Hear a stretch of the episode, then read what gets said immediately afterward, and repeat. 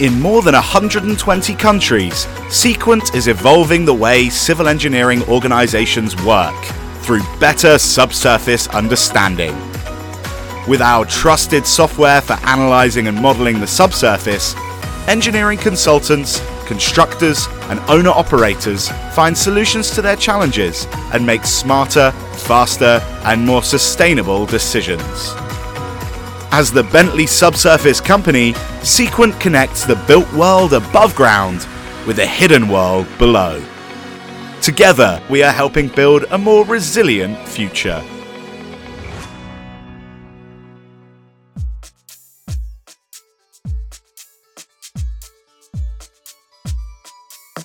Welcome to the latest episode of the Engineers Collective from New Civil Engineer.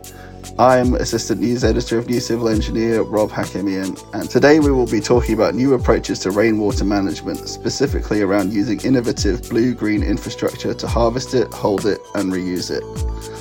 With the population increasing and droughts becoming commonplace, but with climate change resulting in more intense rainfall events, there is a need for us to be smarter around using water going forward.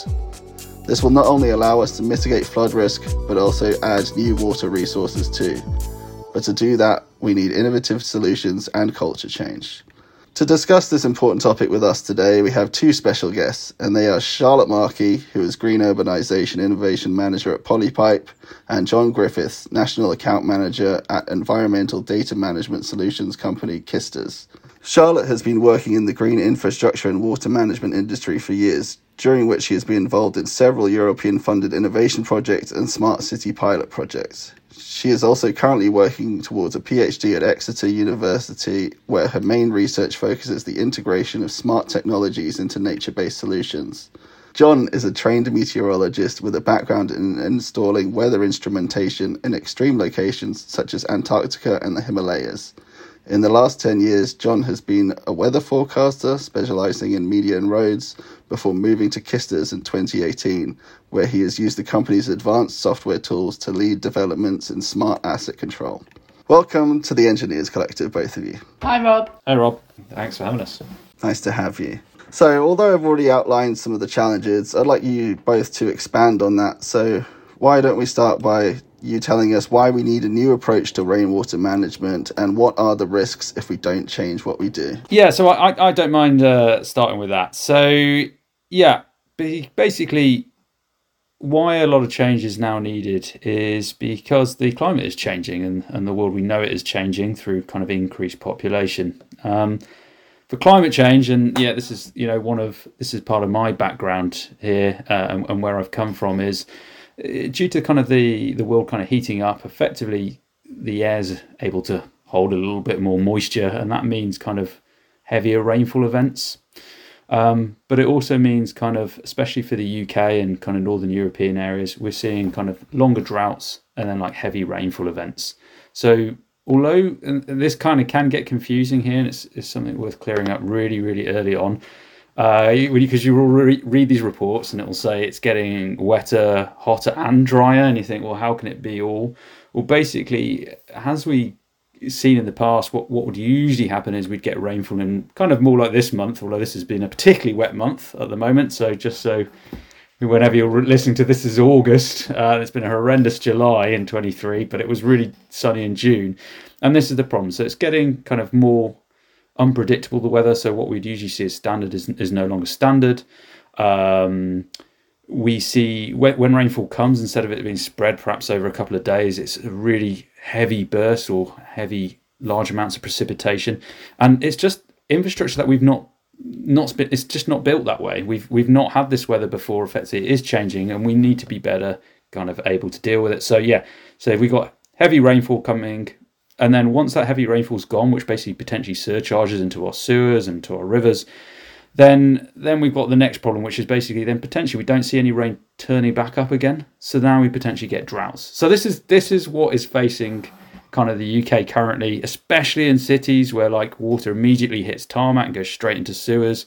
Um, in more in, more rural areas, you'll, you'll hear this about as well because all the combined sewer overflows and things like that is a big problem. Some of the problem is caused by the fact that the water's uh, just going. These heavy downpours are hitting fields and arable areas and, and taking off all that kind of nutrients, stri- stripping it straight from the fields and putting it straight into the rivers, which is also causing a bit of issue as well. So there's issue across the chain, and that's just because yeah, our climate's changing, the weather patterns are changing, and basically we need to update yeah, so there, there, there we go. That's a, probably a good a, a, good start point. Is the fact that our weather is changing and perhaps our infrastructure has not been built for this change of uh, weather. Charlotte, should I? Do you want to add anything, or shall I go on?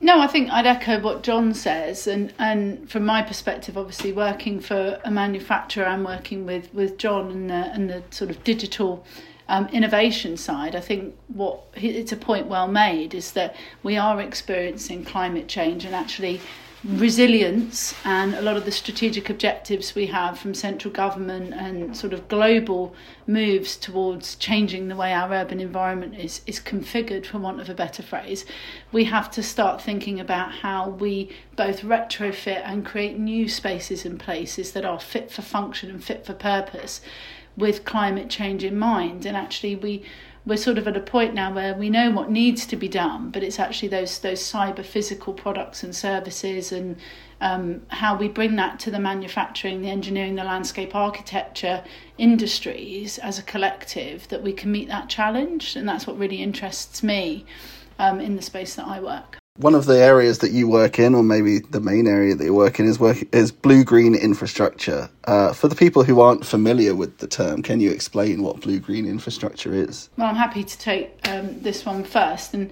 for me, uh, blue green infrastructure is it's, it's quite um it can be a bit of a nebulous sort of umbrella term that we might use um, to describe our watercourses, waterways, sustainable urban drainage, including vegetation. This can be in an urban space, peri-urban space, or indeed in, in more naturalistic environments. But basically it is it is the landscape and our watercourses, whether it's constructed or natural, um, that we find in our in our urban and non-urban environments. For me, I like to also use the term urban nature based solution because that's really the space in which I, I have my main focus. And by this I mean those green blue infrastructure and nature based assets that we find in our urban environment, everything from green blue roofs to tree pits in the hard landscape to rain gardens and for me, that's where we can get our, our sort of highest level of multifunctionality if we're working with landscape architects and engineers, because we don't really have the space to have more what I would call um, lower engineered solutions because we just can't get the buy-in from stakeholders to have you know vast swathes of green space in city spaces that are already constructed. I mean when we're talking about places in Saudi like Neom and some of these new cities we can actually allocate the space. But if we're talking about the UK, we're a small island, we've got a lot of built up areas. For me, urban nature based solutions are a, a, larger opportunity area that we can exploit um, for resilience. So I hope that sort of opens up that debate a bit more. Yeah, uh, that's that's that's pretty nice uh, kind of summary there. So for, so from my side, yeah, these these these solutions uh, are multi-purposed. Effectively, uh, the, first thing is sh- straight up, yeah, they they offer a green space in the city, so they bring back wildlife, uh, which is fantastic, and they clean the air, and they actually cool down the city as well. So if the sun's hitting that, it it you know reduces the heat of the city, which is which is massive. It's also obviously sinking carbon there as well, so that's also great. Um, from my side, it's uh, the, the the climate again. Going back to that, just just because that's my background is well the first thing is yeah they can uh, so these these kind of green patches they'll absorb way more water than obviously a, a concrete um, plinth or whatever. So that holds and slows up the water going into sewers or rivers potentially cleans it a bit as well uh, depending on what you've got in there. Um, and we've also got to be a bit careful with that water quality as well because some of it's really toxic some of the stuff that comes off our roads and our streets. So that's that's a, that's perhaps another question for later. Uh, but but for on this one we've, we've got a lot of these tanks all across our city already. Not all of them are green. Um, but effectively with kind of a, a, slightly smarter control on these uh, tanks uh, and, and, not a huge amount more infrastructure, we can basically control the water within these tanks, and that's where it starts to get kind of more interesting. Uh, in the fact that we can basically redistribute water to say a river or a sewer as needed, or hold it back from a river or a sewer, and you know in a in a kind of larger scale, you you have a little bit that already with say the Thames barrier and what you know how that works is it releases a lot of the water uh, from the river uh, when it's high, uh, and then it locks it. So when the sea comes back in, it, it, you know you can basically build a, a natural reservoir for that water coming out of the Thames, and that kind of helps prevent flooding. But effectively, you can kind of do a similar thing with these tanks all across the city. Then you can control quite large amounts of water, um, and you've got far better chance to be more resilient to uh, first off flooding, but then like if you can hold it back or reuse it, then in droughts when we're kind of short on water, or we need, you know, we can potentially avoid hosepipe bans because we can redistribute some of this water. So, uh, climate change, these these tanks are are pretty critical to have in. And and yeah, and the other point to make is, you know, uh, we we are not the first here to to kind of do this technology. It is about, um, and other, you know, it's it's worth noting that other countries are pushing this forward or pushing similar kind of schemes forward because they've also got to deal with it. And some of them are a little bit I would say further ahead in terms of they're either, uh, if we take say Spain or those kind of countries, they're, they're very very dry, so they really care in making sure every last drop gets to where it needs to be. There's no leakage and things like that. that's very really important for them. Um, but in the Netherlands, like they're all about flood response because they've got a lot of water and potentially it's all trying to seep into the cities and things like that. So their kind of optimization around these solutions and ability to control assets, which they have, pumps, weirs, dams, that a lot of that is actually already in place in the Netherlands. So these optimization solutions do exist and they are in kind of working order elsewhere. Right, yeah. That that actually brings me on to my next question, which was going to be about you know, obviously the UK is not the only country that has to grapple with these issues, and you've mentioned Spain and Netherlands and what they're doing. Are there any other countries you would highlight as being ahead of the game on, on this kind of infrastructure, and what makes it stand out as good practice? Oh, um, I can take this one um, from my perspective, and then obviously John, you know, with Kisters, they've got a huge global um, outreach. So I guess at um, at Polypipe we have quite a few um, collaborators globally. So we have a Middle East team, and what makes it really exciting, I think, is also our work with um, people like the Sports Turf Research Institute, looking at innovations around passive irrigation and smart water reuse in different climatic conditions. So resilience can mean different things in different hemispheres and different different continents. So it's pooling all that all that knowledge base together. I think for me, some of the most exciting work at the moment is being done in the Middle East. So I reference NEOM at the moment in Saudi. And there's a really interesting movement towards what we call the cognitive city. So by this, it, it's taking things on a step beyond smart and and this really plugs into what Kisters do as well. So it's about infrastructure, whether it's green, blue, or grey, that is intuitive, that still has that human in the loop intervention. So we're not just saying that you know computers and tech can do everything for us, but this is not just gathering data for data's sake. And I think we we we sometimes think of smart cities and smart water as a little bit sort of technocratic there's not much human involvement in it. But when we talk about cognitive cities and cognitive nature based solutions, a new, new term we could potentially be using, are where we're using sensors, technologies, weather data, predictive analytics, but we're also really using that deep learning and that AI to actually inform how we then respond to that climate change and, and how we actually optimize that resilience of those assets. And this has to be done at scale. So they recognize this in the Middle East that all those data sets have to be pulled together and all stakeholders have to be involved and that city has to be planned with that with that emphasis that, that this decision making, this data has to be fit for purpose. And that doesn't mean using every data set available, but it means having those pertinent metrics and plugging them in together. And I think the biggest challenges we face over here in the UK is that we don't manage data as well as we could across different stakeholders. Um, and I'll, I'll pass it over to John because he's probably got far more uh, insightful thoughts on that than I do.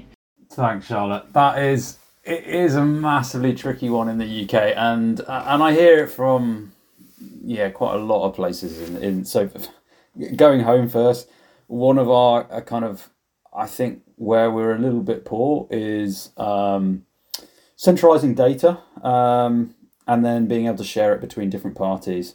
And, and I start here and I'll go back to the other countries in a minute because that fundamentally tells you like what is happening. So let, us let's let's start at the very base. Like let's say it's sensors. The first thing is we need sensors everywhere to kind of understand actually what's happening, so we're not in the dark.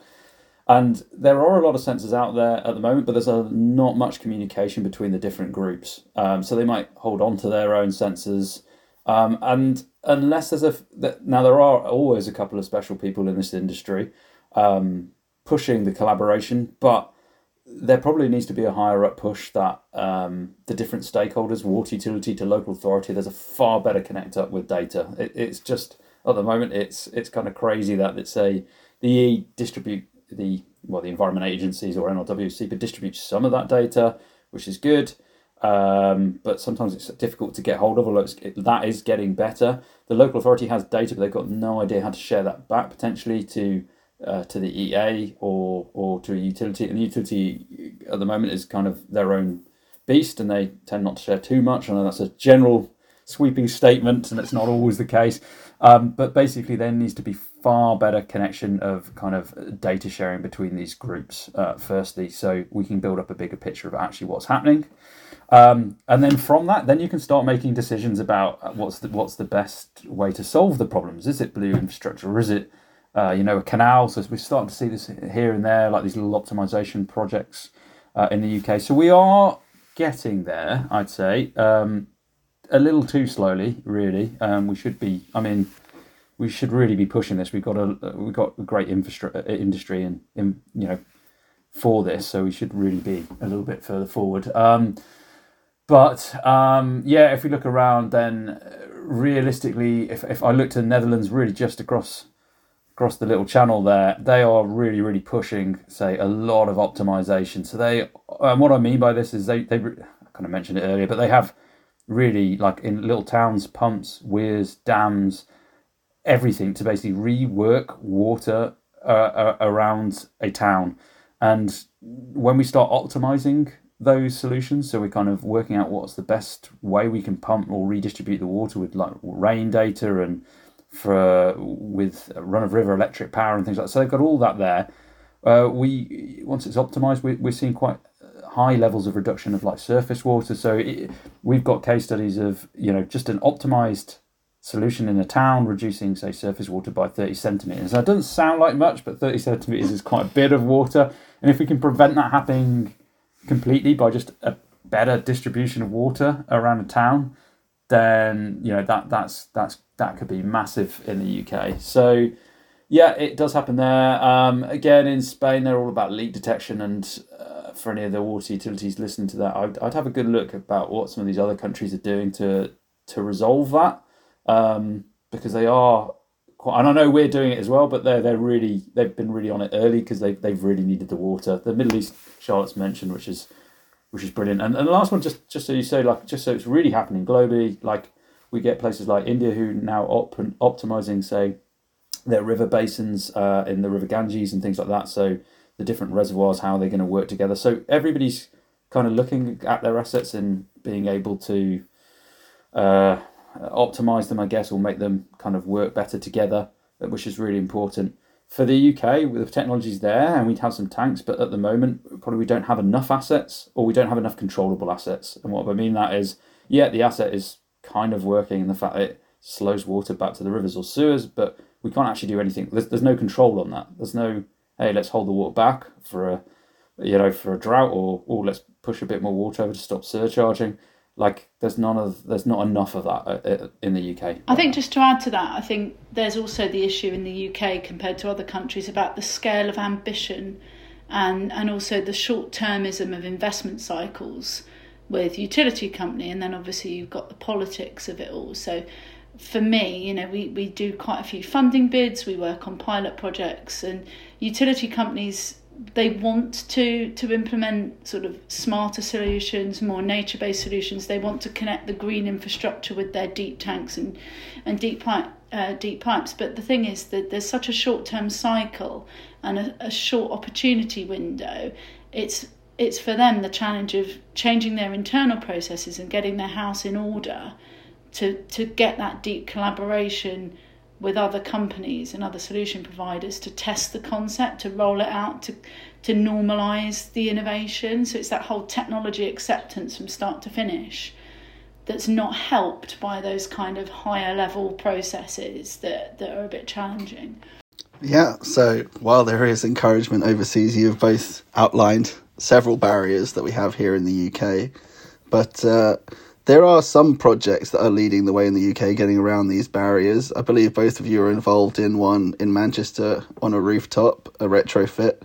Uh, can you tell me about that project and, and what was the driver for it and what were the obstacles? Oh, um, uh, do you want to, do? Would you like to start here, Charlotte, or shall I? I, I can briefly introduce it, and then obviously you are you are the technical brains behind the operation. Go John. for it. Go for it. But um, I so I suppose so. So broadly speaking, um, at Polypipe, we we have traditionally um, tried to link up our civil solutions with green blue infrastructure offers, including green blue roofs.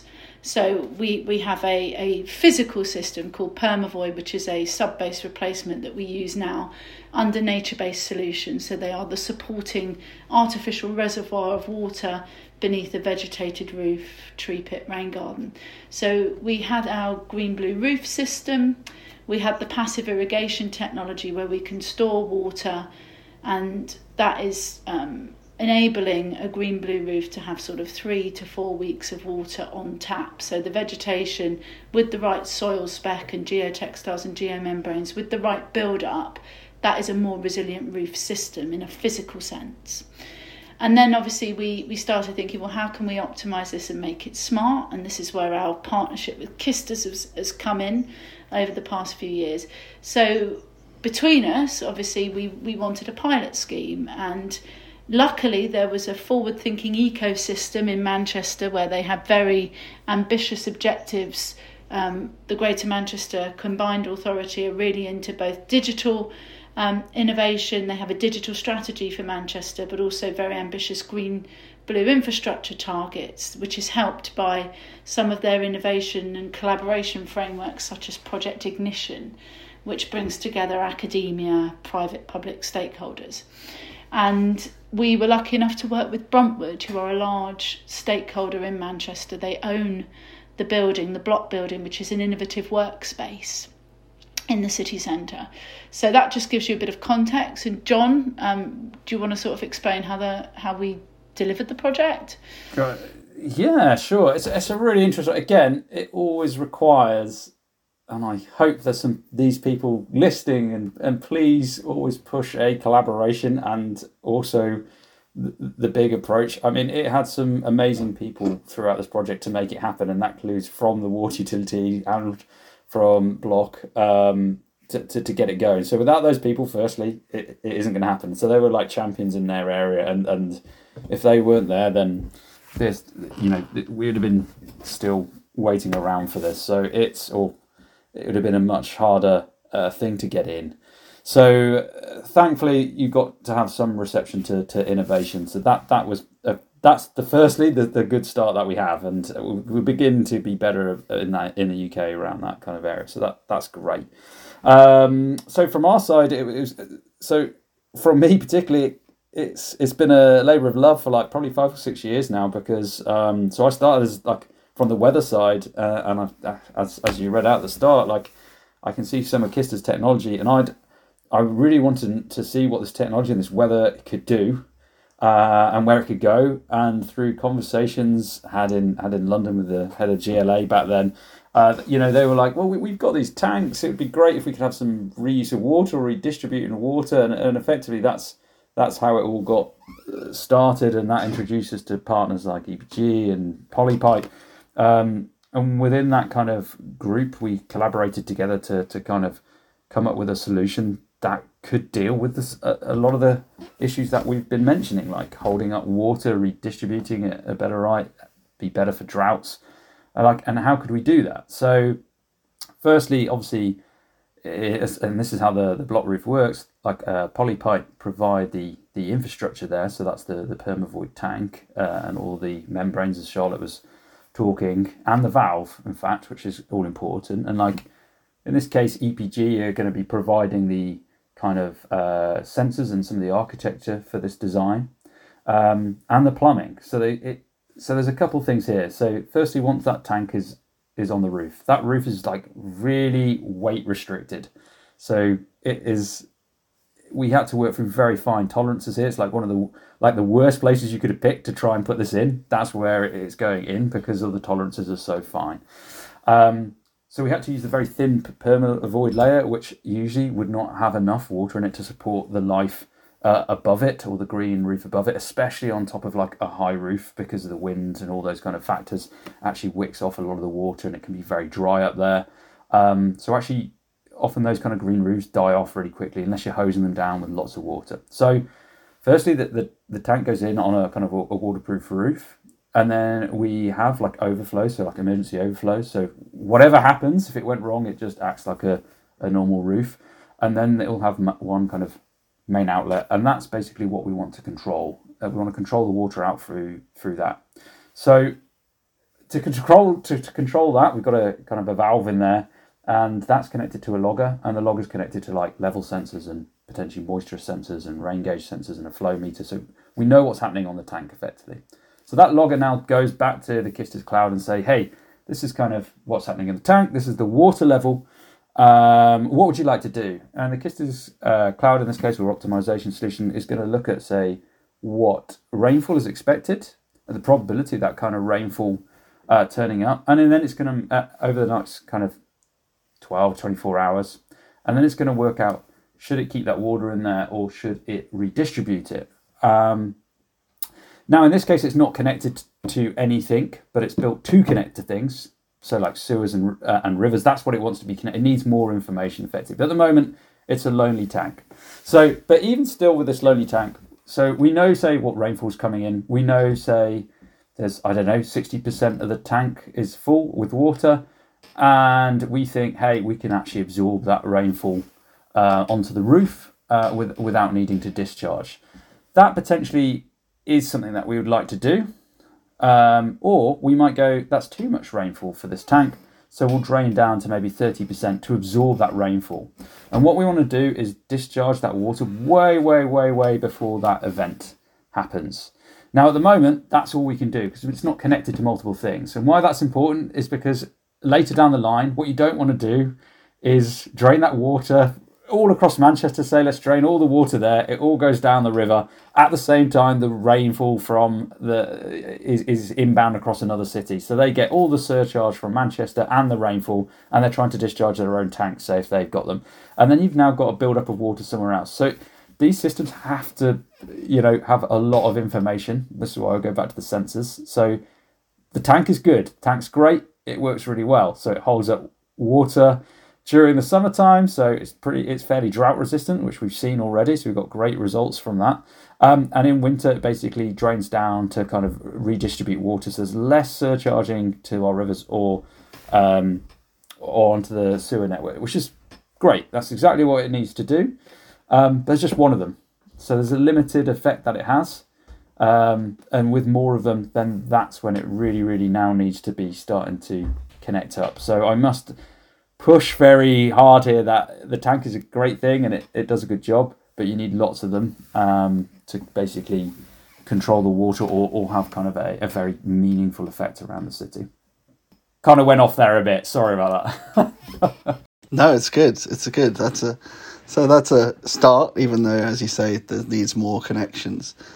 Uh, you talked at the start there about the encouragement you got from stakeholders on the project, and I was I was wondering how generally on projects you work with companies to optimize nature-based solutions in their projects. Is it option is it usually you leading them to an option or do they drive the conversations? How does it how does that work? That's a great question. I'm charlotte's definitely going to have more to talk about this but i can say from my side it has to be collaborate like it really has to be a, a complete collaboration. So between so like just shows you in this in this in this block group we've got like a number of stakeholders here. Um, and each of them so Kisters being one um, you know polypipe being another each of them have their own specialists in house hydrologists meteorologists uh, engineers and you need all of them and they all need to talk together um, to come up with a solution that actually works. Um, so it is actually really important that you have really good collaborations. Um, and and yeah, it, it just has to happen more in the UK. But I'll, I know Charlotte's probably a little bit more of favour with this, so I'll I'll hand over. Well, I, I think you know to echo echo what uh, John has said, it is about collaboration. I think the way the way I tend to work because well, just to contextualise, so we have a specification team at Polypipe, and and our job and our role is to help people to understand the possibilities and the, the suite of, of solutions and services that can be offered in this space. So that could be talking to local authorities, but it could also be talking to large developers, house builders, and then their design teams. So I've got a um, sort of a, a, nice array of, of people who I talk to about these opportunities on a kind of semi daily basis. And I would say that you kind of have to think about value in a very different way these days. So, sort of traditionally, maybe when I first started, sort of 15 years ago, and I was just pushing nature based solutions without the smart. So I, I started sort of talking about urban tree pits. That was my that was where I started life and my career. And again, you have a very small discrete number of information requirements and a, a, smaller number of stakeholders. But now, you know, we, we, we deliver projects in a very different way. So on any given site, you'll have engineers, you'll have landscape architects, architects, and they all conceptualize value in a very different way. By this I mean their objectives and the, the duties they wish to discharge on behalf of their clients are, are subtly different.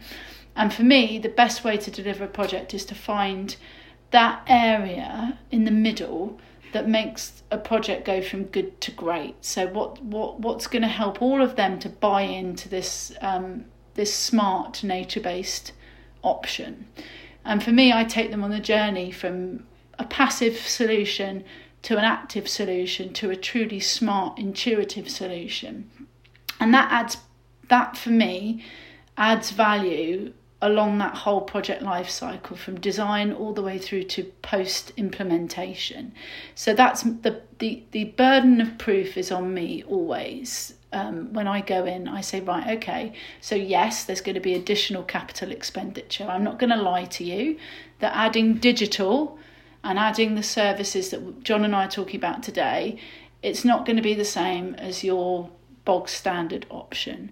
But my argument is your bog standard option might not give you the long term resilience and might end up costing you more at the later stage of the project because, for example, you can see in your urban environment you've got rain gardens, tree pits, green blue roofs, they fail.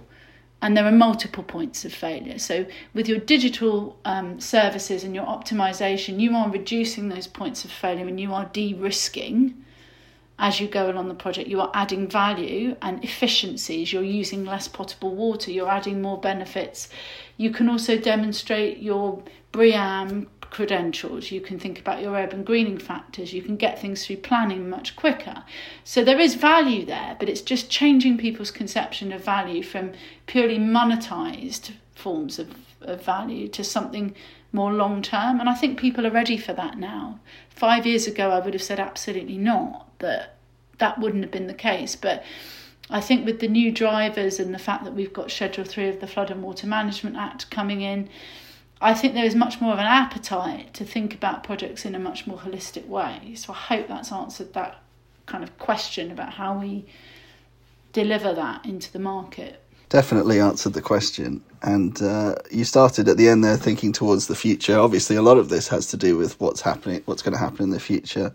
Um, I've been thinking that most people, when they think about nature-based solutions, they think of soft engineering, but technology is probably going to play an increasing role in this sector. What, what kind of advances do you see coming down the pipeline in this area? Well, I mean, John will obviously, from a sort of technology perspective, know what's the art of the possible but for me, I see it. I see it as I said. You know, I started talking about cognitive cities earlier. I see a world in which, if we get our internal processes in, in, in order, so that that is if local authorities, utility companies, and large scale developers get their um, their data sharing processes and they become more comfortable with security, which is a huge that's a huge barrier at the moment. Is people get very twitchy about sharing data. Quite obviously, you know, we have to think about security first, but all thing all other things being equal, if we can take those barriers away, I see a world in which um, more metrics are merged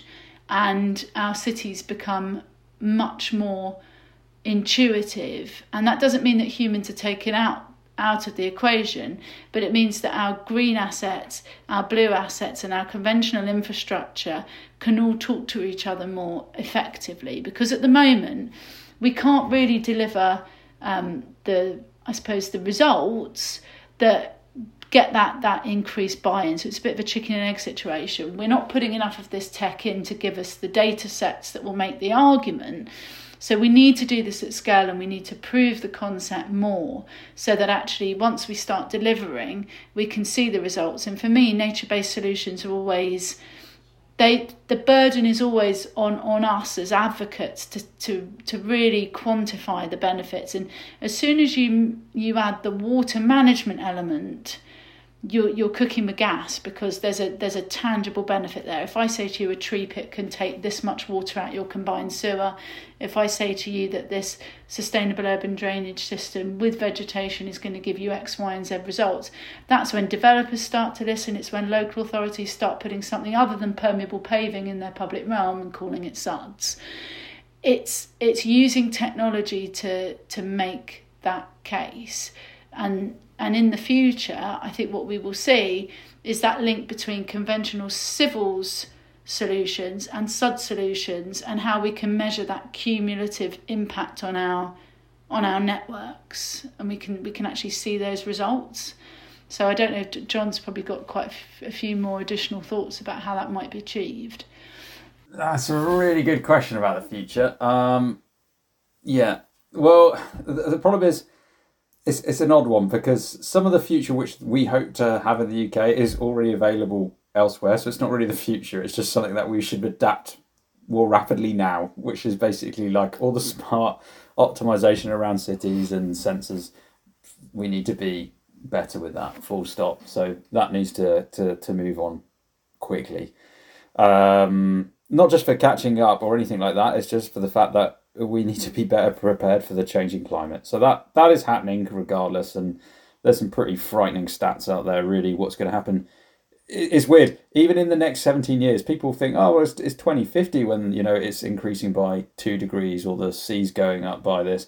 That that's that's 27 years time, people. That's that's no time at all. So, and that that's happening regardless. So worst case or bad case scenario, that is happening that's happening now, and we will see it changing. We're already seeing it changing.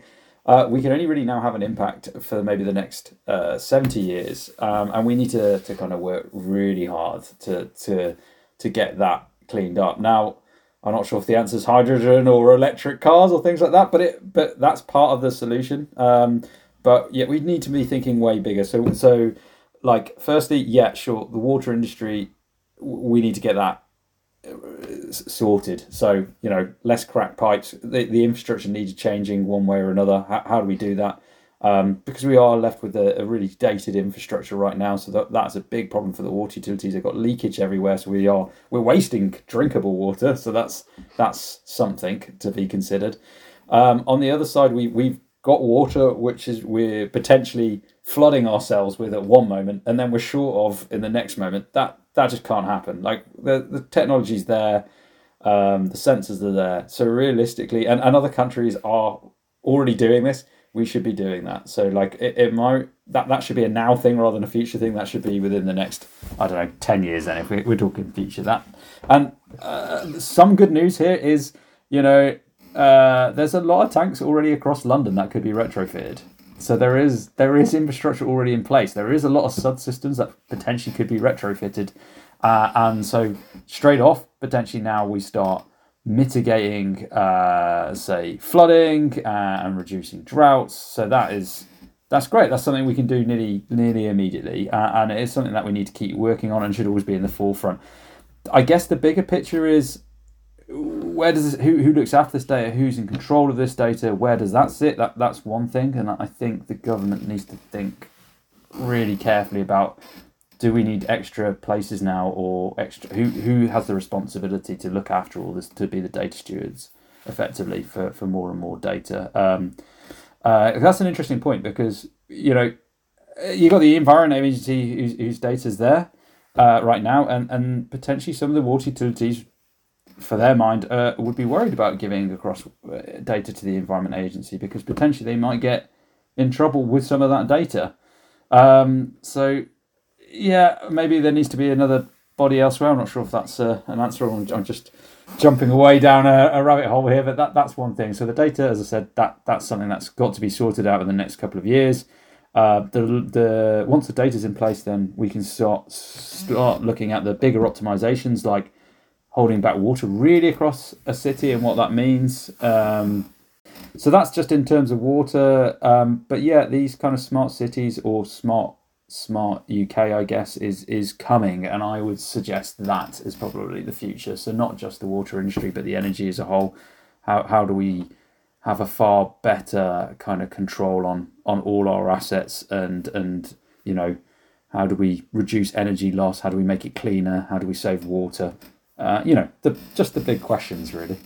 So yeah, I see that that's where the next 10, 20, 30 years is going to be to try and reduce our impacts in climate change and and and uh, in two ways like what is happening to us because of the climate is changing and also how do we stop it getting worse. I think those are the two things that we'll be working on for the next 30 years. So there you go. That's in terms of a broad holistic view of, of where i think we need to be looking that that's that's it yeah very interesting i mean as part of this scale up is uh, there's going to be so, can you either of you, related to that, talk about the interface between technological and physical innovations and how this impacts acceptance of those technologies? Yeah, I think this is one of the big challenges for the future. Really, is because I mean, I come from the sort of manufacturing side, and you know, working with John and working on the the block pilot, I've seen that there's what I I like to call a complexity burden here that we have to somehow manage. So most people can get it into their heads a basic engineering project. So if I say we're going to have this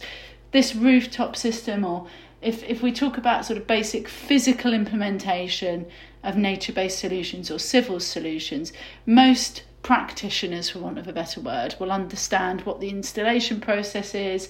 They'll be able to, to deliver a scheme. So before we start thinking about the future and everything that John and I have just been talking about, project delivery side, physical most people get that. So we, we we can we can basically talk them through that. When you add what I call a cyber physical solution into the market, so a smart green blue roof, smart tree pits, rain gardens, everything to make future resilience happen is going to involve what we call smart connected products. They're going to have to be talking to the cloud. There's going to have to be a platform that communicates that data, and communication is key to stakeholders. They have to know what's going on in order to buy in. But there is an additional layer of complexity. Where are these sensors placed? How do they talk to each other? How are they connected? How do we reduce the points of failure? How do we also deal with the fact that when we manage data, there's also a carbon footprint associated with data? So we have to think about sustainability across a number of different parameters. So for me, it's about how us as innovators, as solution providers, take the complexity away from the client, away from the local authority and the water company, and we have that suite of solutions and those information requirements ready. I don't think at the moment anybody in this space has got all the answers to all the questions. So we need to really understand what that complexity is for, for all the different stakeholders and, and shepherd them through that. So to me, that's that's challenge number one to to to get that acceptance uplift. Very interesting.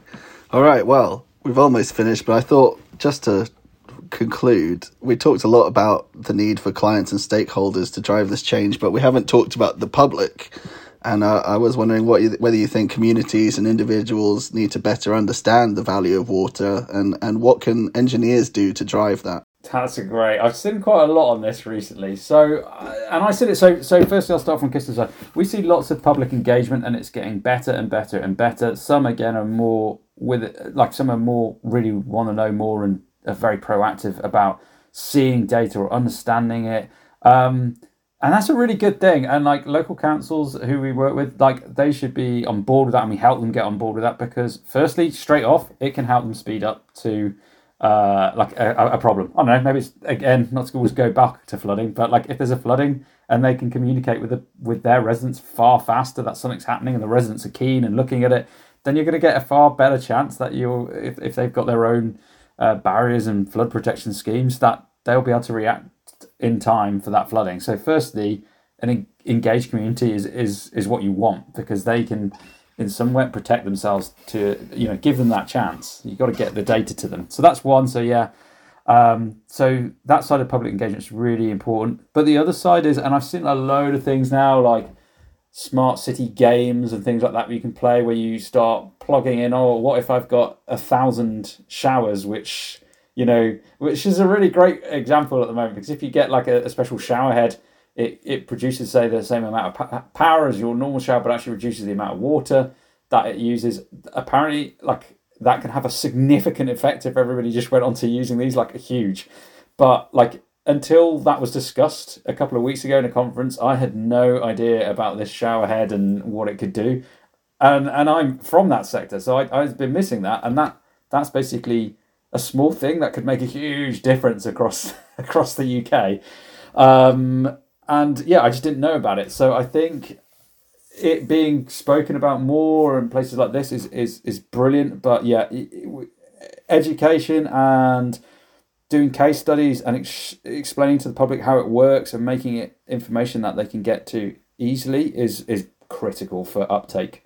And and from the the public side, I, I think we're keen for it. We're ready. We understand that you know we've all got phones now. We we we kind of expect that data should be easy and we should be able to get flood warnings fast and we should be able to do stuff uh, immediately through software because uh, we've got phones. So I think the public's ready and yeah, we just need to explain it clearly what, what can be done or from the different providers and I think we'll have a very good and positive result there. So yeah, they have to be involved and I think uh, they're, they're already there and we just need to start getting the information to them. So yeah, that's that's that's me. Yeah, I think this all comes down into, you know, um, the what has been termed the internet of nature as well. So, how can we connect citizens with their urban green infrastructure? And there's a lot done on sort of, you know, people having QR codes and using their phones and apps to engage with their canopy and their tree cover in cities. You know, you can even get an email back from a tree in one Australian city that's sent by the city council. So there's a lot of work that's been done to kind of get people more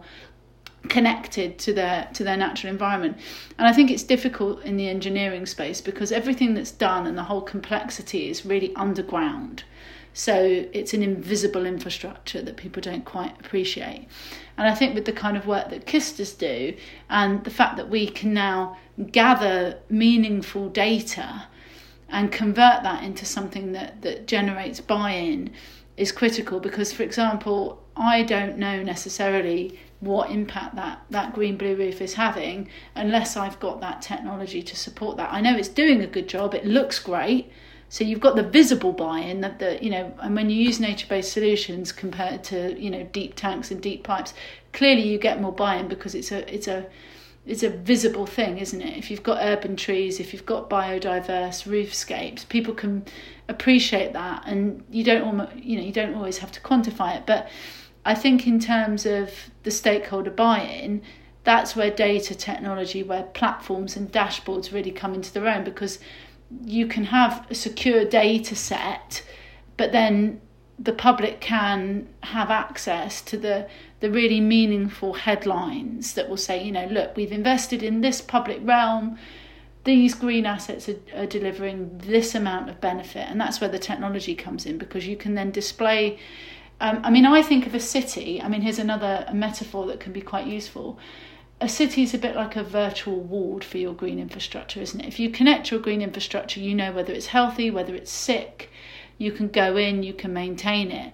So if citizens know that their precious green and blue infrastructure assets are healthy, then they know that things are okay. If if there's technology to help us understand that they're not doing okay, that can then help us to preempt any of the things that make citizens very upset. You know, large scale tree removal, polluted watercourses. These are very emotive things. So we really have to start thinking about this sort of virtual ward and putting our trees and our green blue assets into that and being able to monitor it. And I think that's the quickest way to get citizen buy in is to show that we are managing, optimizing, but also taking care of those those assets. So I hope that kind of gives a bit of a of an overview. Yeah, very interesting. Well, I think you've both given us plenty to chew on today, uh, and I want to thank you both for joining us for a podcast that seems particularly pertinent after one of the wettest Julys on record and in the midst of an August that doesn't seem to be letting up. Um, hopefully, it will help people to understand an alternative approach to managing excess rainwater with all this rain we've had, or at least be open to uh, new new ways. Uh, and I want to thank you, the listener, for joining us, and I hope you'll join us again soon on another episode of the Engineers Collective. Thank you. Thanks. Bye. Thank you. The Engineers Collective is powered by Seequent, the subsurface software specialists. Around the world, teams are using Plaxis, Open Ground, Leapfrog Works, and GeoStudio to design, build, and operate safe, sustainable, and long lasting infrastructure from roads to rail, bridges to tunnels, and buildings, dams, and levees. To find out more, visit seequent.com forward slash civil.